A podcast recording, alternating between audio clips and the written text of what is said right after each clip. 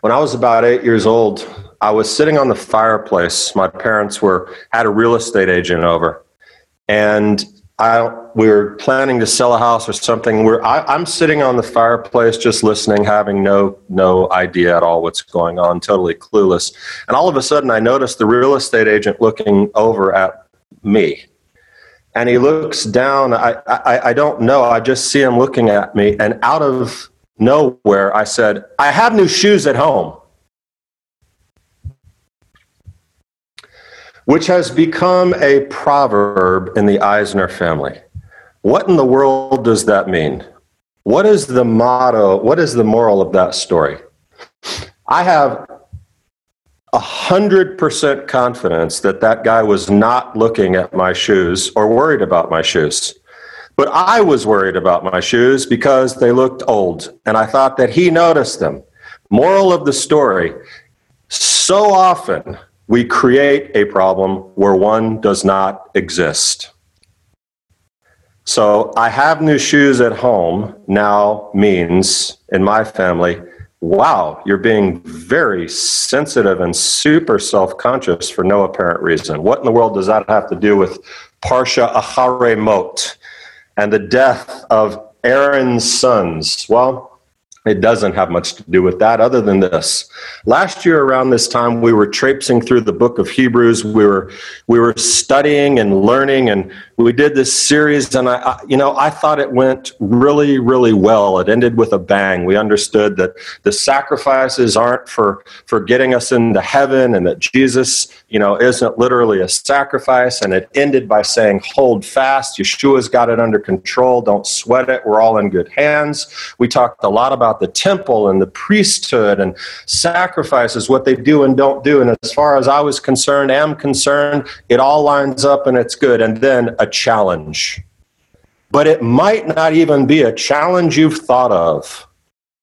I have new shoes at home. I'm going to bring it out for you. If you read this week's Torah portion, there is an underlying problem. So, what I want you to consider what we're going to do today is this is the Hebrews hidden track message. I used to love it when I'd get a new record and I'd listen to the whole thing through, and somewhere about seven minutes after the last song ended, you'd come across some little 30 or 45 second hidden track that they snuck in there. Anyone understand what I mean by that? Of course, everyone's heard hidden tracks, right? So what what I'm doing today, and probably well, definitely next week because it's important, is I'm going to give you the hidden track from the Hebrew series that we finished last week, last year, and this means. This is something that I should have said. This is something that needs clarification. This is something that's going to help us all to exalt Yeshua to his appropriate position, his earned glory, his true beauty. Because the truth is, I've had questions after that series. I actually had two, two different couples or two different people leave the synagogue over the Hebrew series because it just, couldn't get their heads wrapped around this different uh, uh, uh, suggestion of an interpretation. Kelly and I, we continue to talk about the sacrifices and different things like that. And there's confusion sometimes. And the last thing in the world that we can stand to have when it comes to understanding the Bible and especially our salvation and our Messiah, the last thing we can afford is confusion, especially when people are asking us questions and we hope to be able to educate them. So today's hidden track is called, borrowing from Charles Dickens, A Tale of Two Goats. Charles Dickens didn't actually write that book. He wrote a different one, which you're familiar with. But, and the truth is, you could benefit from a Bible for this. But what I'm going to do is I'm going to share my screen for a couple of texts that'll help things be easier for you, because we do have to read some stuff. Because what I want to say is that what you're going to notice and let me just let me just read you a portion of the text from leviticus 16 hang on let me use let me let me be a, a proper zoom user and see if i can make this work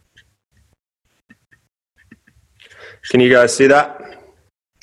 I can't see you now, Yes, so Yes, we can. you can see it. Okay, look.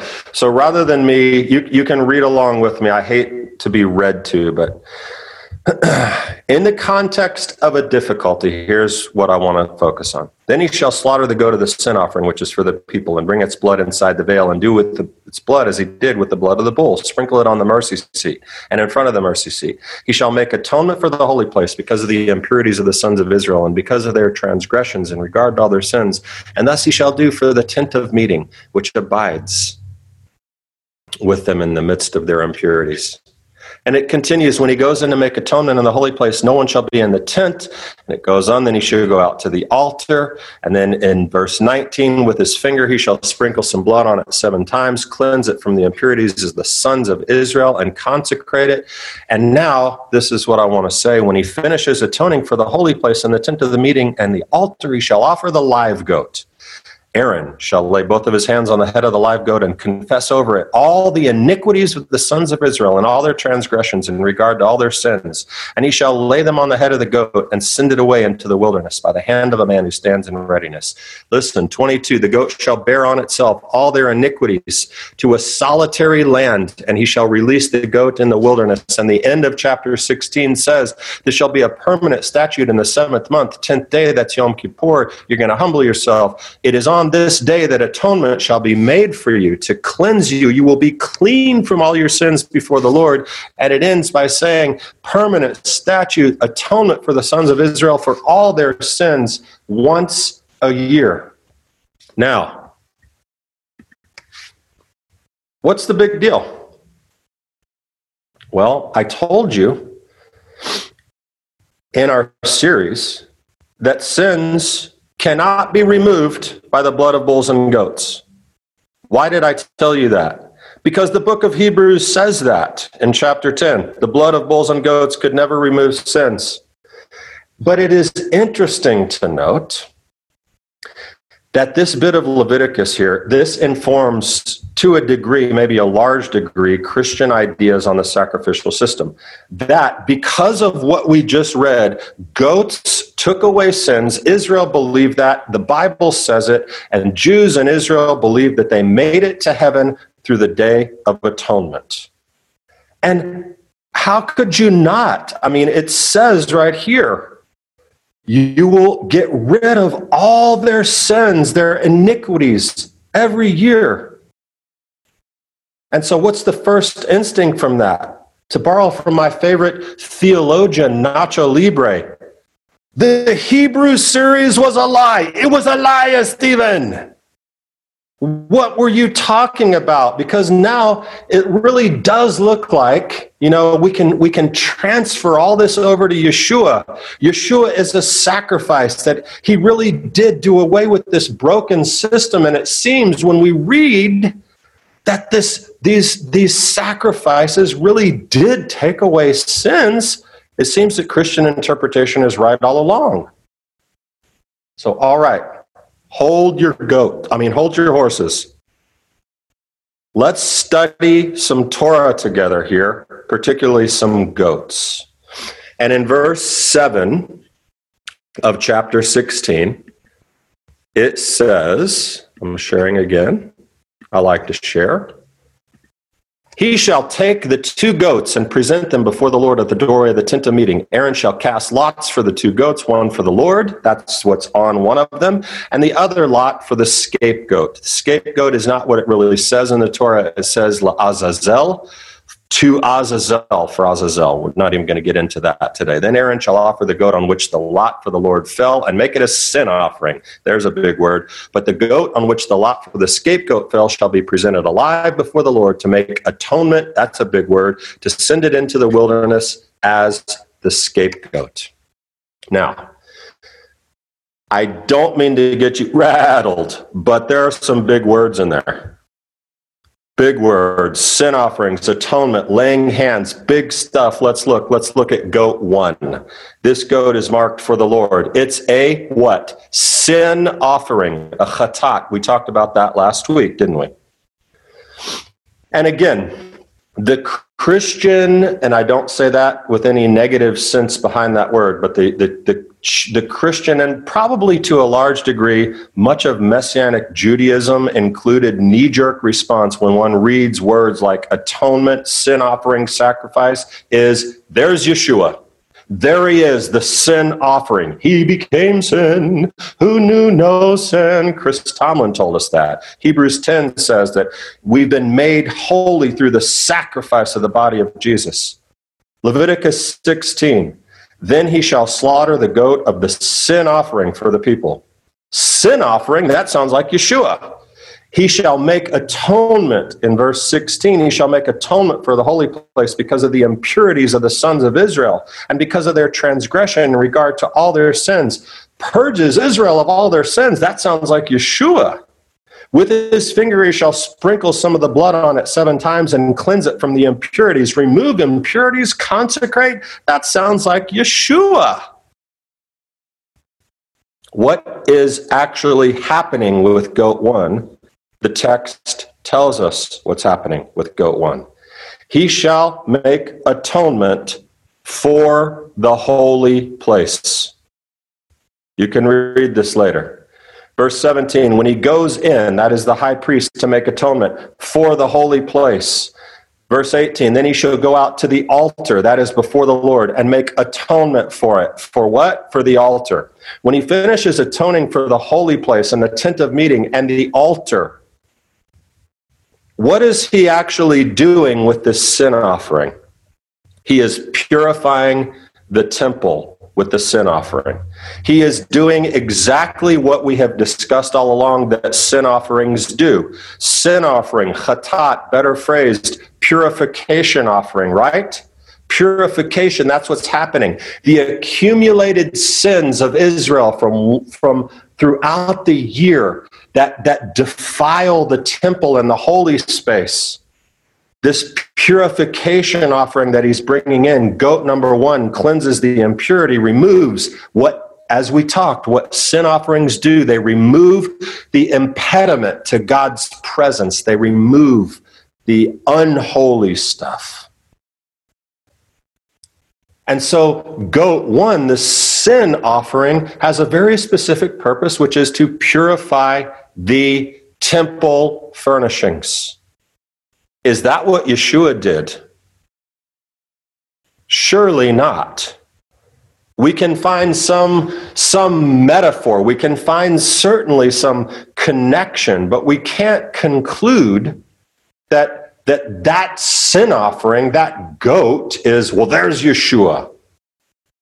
But, and it's also important to note that Israel recognized this. Israel read the Torah, they read the text. It wasn't about going to heaven. It was about making sure that heaven could come to us. Yeshua was not goat one, but I'm really not worried about goat one. That's just clarification. I'm worried about goat two. This really strange, weird thing of the scapegoat going out into the wilderness and sins being confessed. Because I want to, I want to look at this goat one more time with you, and I'll share the, I'll share the text with you because it's important. When he finishes atoning for the holy place, this is chap, verse chapter 16, starting in 20. When he finishes atoning for the holy place and the tent of meeting and the altar. So, what just happened? This is after goat one. Aaron, or the high priest to come after, has finished purifying the temple, the space. He shall offer the live goat. Okay? This is goat two, the live goat. Then Aaron shall lay both of his hands on the head of the live goat and confess over it all the iniquities of the sons of Israel and all their transgressions in regard to all their sins, and he shall lay them on the head of the goat and send it away. Verse 22 the goat shall bear on itself all their iniquities to a solitary land. Now, this is very significant, and here's what I want you to note. The first goat wording that we talked about, goat number one, was slightly different in what it would deal with. It said, He shall make atonement for the holy place because of the impurities of the sons of Israel. The impurities. And we talked about why that would happen because the impurities had defiled the temple, they had defiled the sanctuary. Our scapegoat text has changed that word. It's no longer impurities. The word now is iniquities. There is a very significant difference. This is a very big word. Confess over it all the iniquities of the son of Israel, sons of Israel and all their transgressions. And this is the crux of the difficulty because what that word means, iniquities, is it means intentional sins. It means moral impurity. It means horrible, rebellious decisions that the people of Israel had made. The rabbis call this zedonot, deliberate wrongdoing, intentional moral failures, sins in the truest sense. And now, as the Talmud says, we have a difficulty because didn't I tell you that couldn't happen in Hebrews? Didn't I tell you that the, the blood of bulls and goats that sacrifices can't remove intentional sins. And here we see in this crazy goat too, Aaron's putting his hands on it. And he is, the Bible tells us, confessing intentional sins of Israel, and they're being carried out of the community. And now more than ever, we can see that the church, how the general consensus is that Jews believed bulls and goats could get them to heaven. And in this scapegoat, it seems very clear, and this is common understanding in the church, that this is Jesus. This is the prefiguring of Jesus, the scapegoat. I mean, come on, the priest lays hands and puts all the sins of Israel on him. And they're not those just silly old sanctuary impurities. These are, these are, these are big deals. These are the real things, the heavy hitters, the avonotam, the, the big sins. And the scapegoat is led through the city and out the city, escorted by a man. And as he's being walked, marched away off to his death, all people are lined up on the side of the streets to watch this and it all happened outside the city walls i mean my goodness this this is like yeshua to, to a t right? Yeshua was the scapegoat. That's the common conclusion. He replaced the work of the scapegoat. And he came here to show the jews that they couldn't get to heaven with a goat. Yeshua became the sacrifice. But wait a minute. How could that work?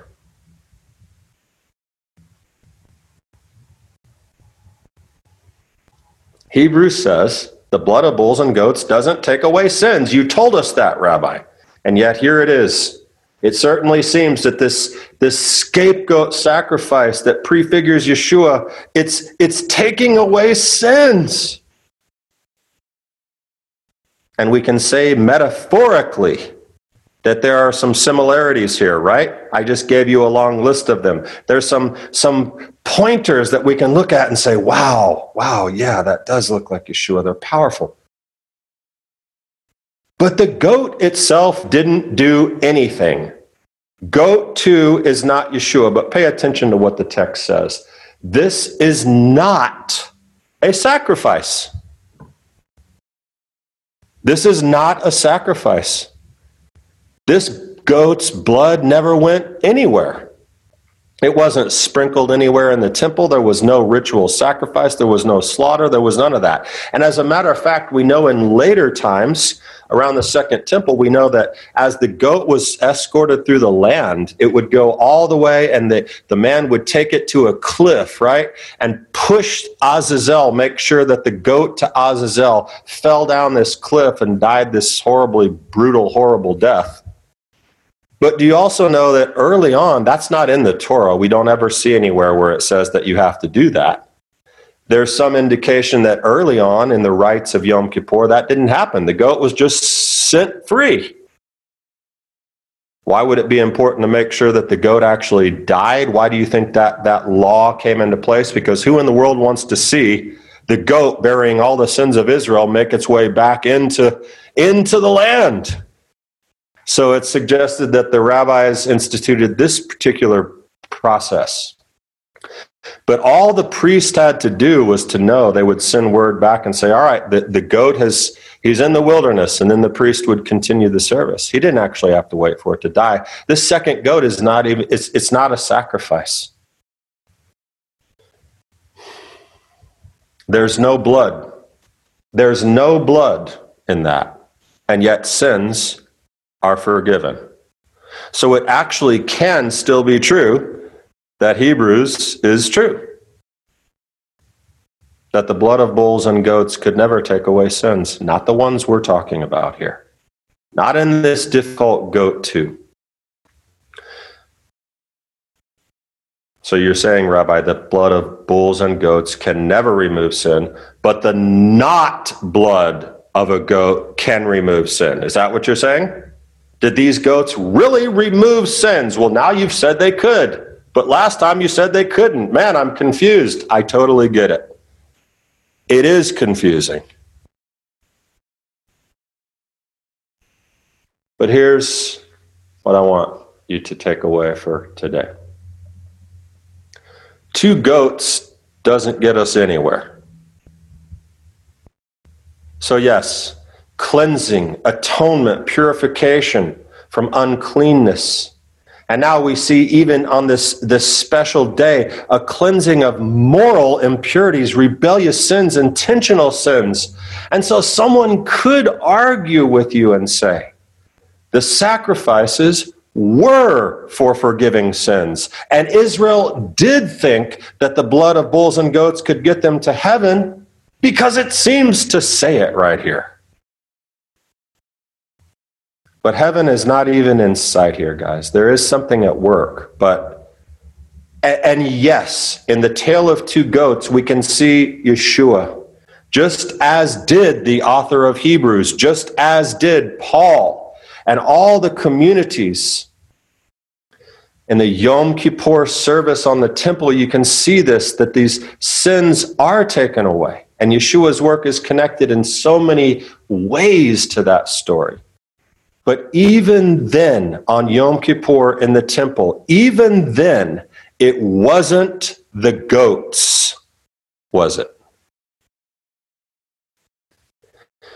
There is an element, there is a picture, there is metaphor in the action and the offering for the people and the scapegoat. But as we said, if Yeshua only did what goats do, then it is nothing but a convenience. If Yeshua only did what goats do, it's nothing but a convenience to keep us from having to mess with stinky old goats' blood and guts. And if anything else, the goats should call him Messiah because he saved them. It doesn't have anything to do with the goats.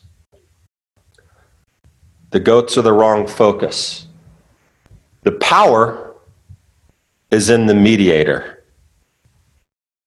The strength of the story, the hero, the power of the entire thing is in the mediator.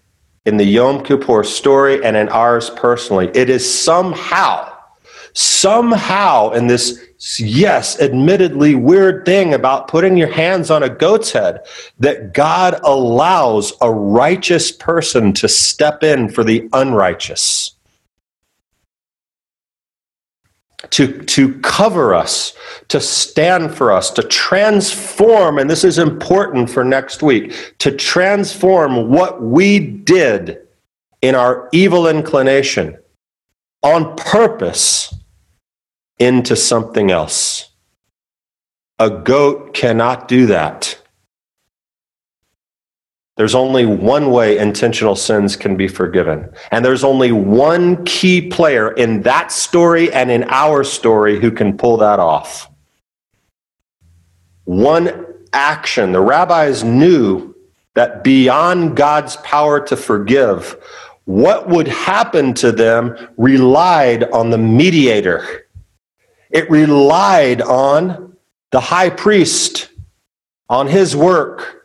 One action of one man prepared for that work. And yes, yes, indeed, from one Yom Kippur to the next, the sins of Israel were forgiven.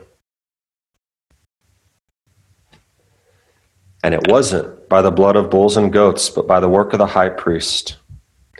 And I need to because there's so much stuff, and I've said more than I should have already. I hope it's not totally confusing. I need to I need to conclude that. I need to wrap that up next week. Looking at the high priest, shining the full light of Yeshua onto this as we're coming to the end of Leviticus. And next week we'll read Parsha Emor from Leviticus 23, where we get the instruction for for for Yom Kippur and all the festivals. But my point in this is I hope more than to say, I have new shoes at home. I hope that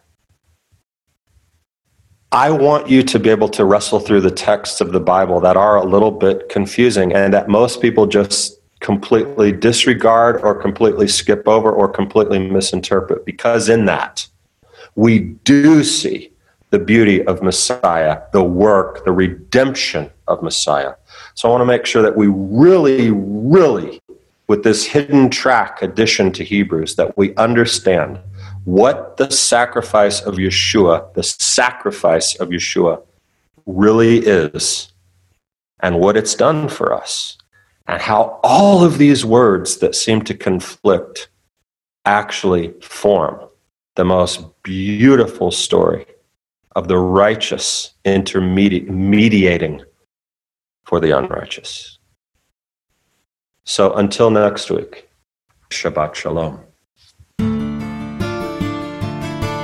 We're building the kingdom and thankful that you're a part of that mission. If this teaching inspired you, please consider a financial gift to support the work of Shalom Macon. Visit MaconMessianic.com and click Give Online. May the Lord bless and keep you.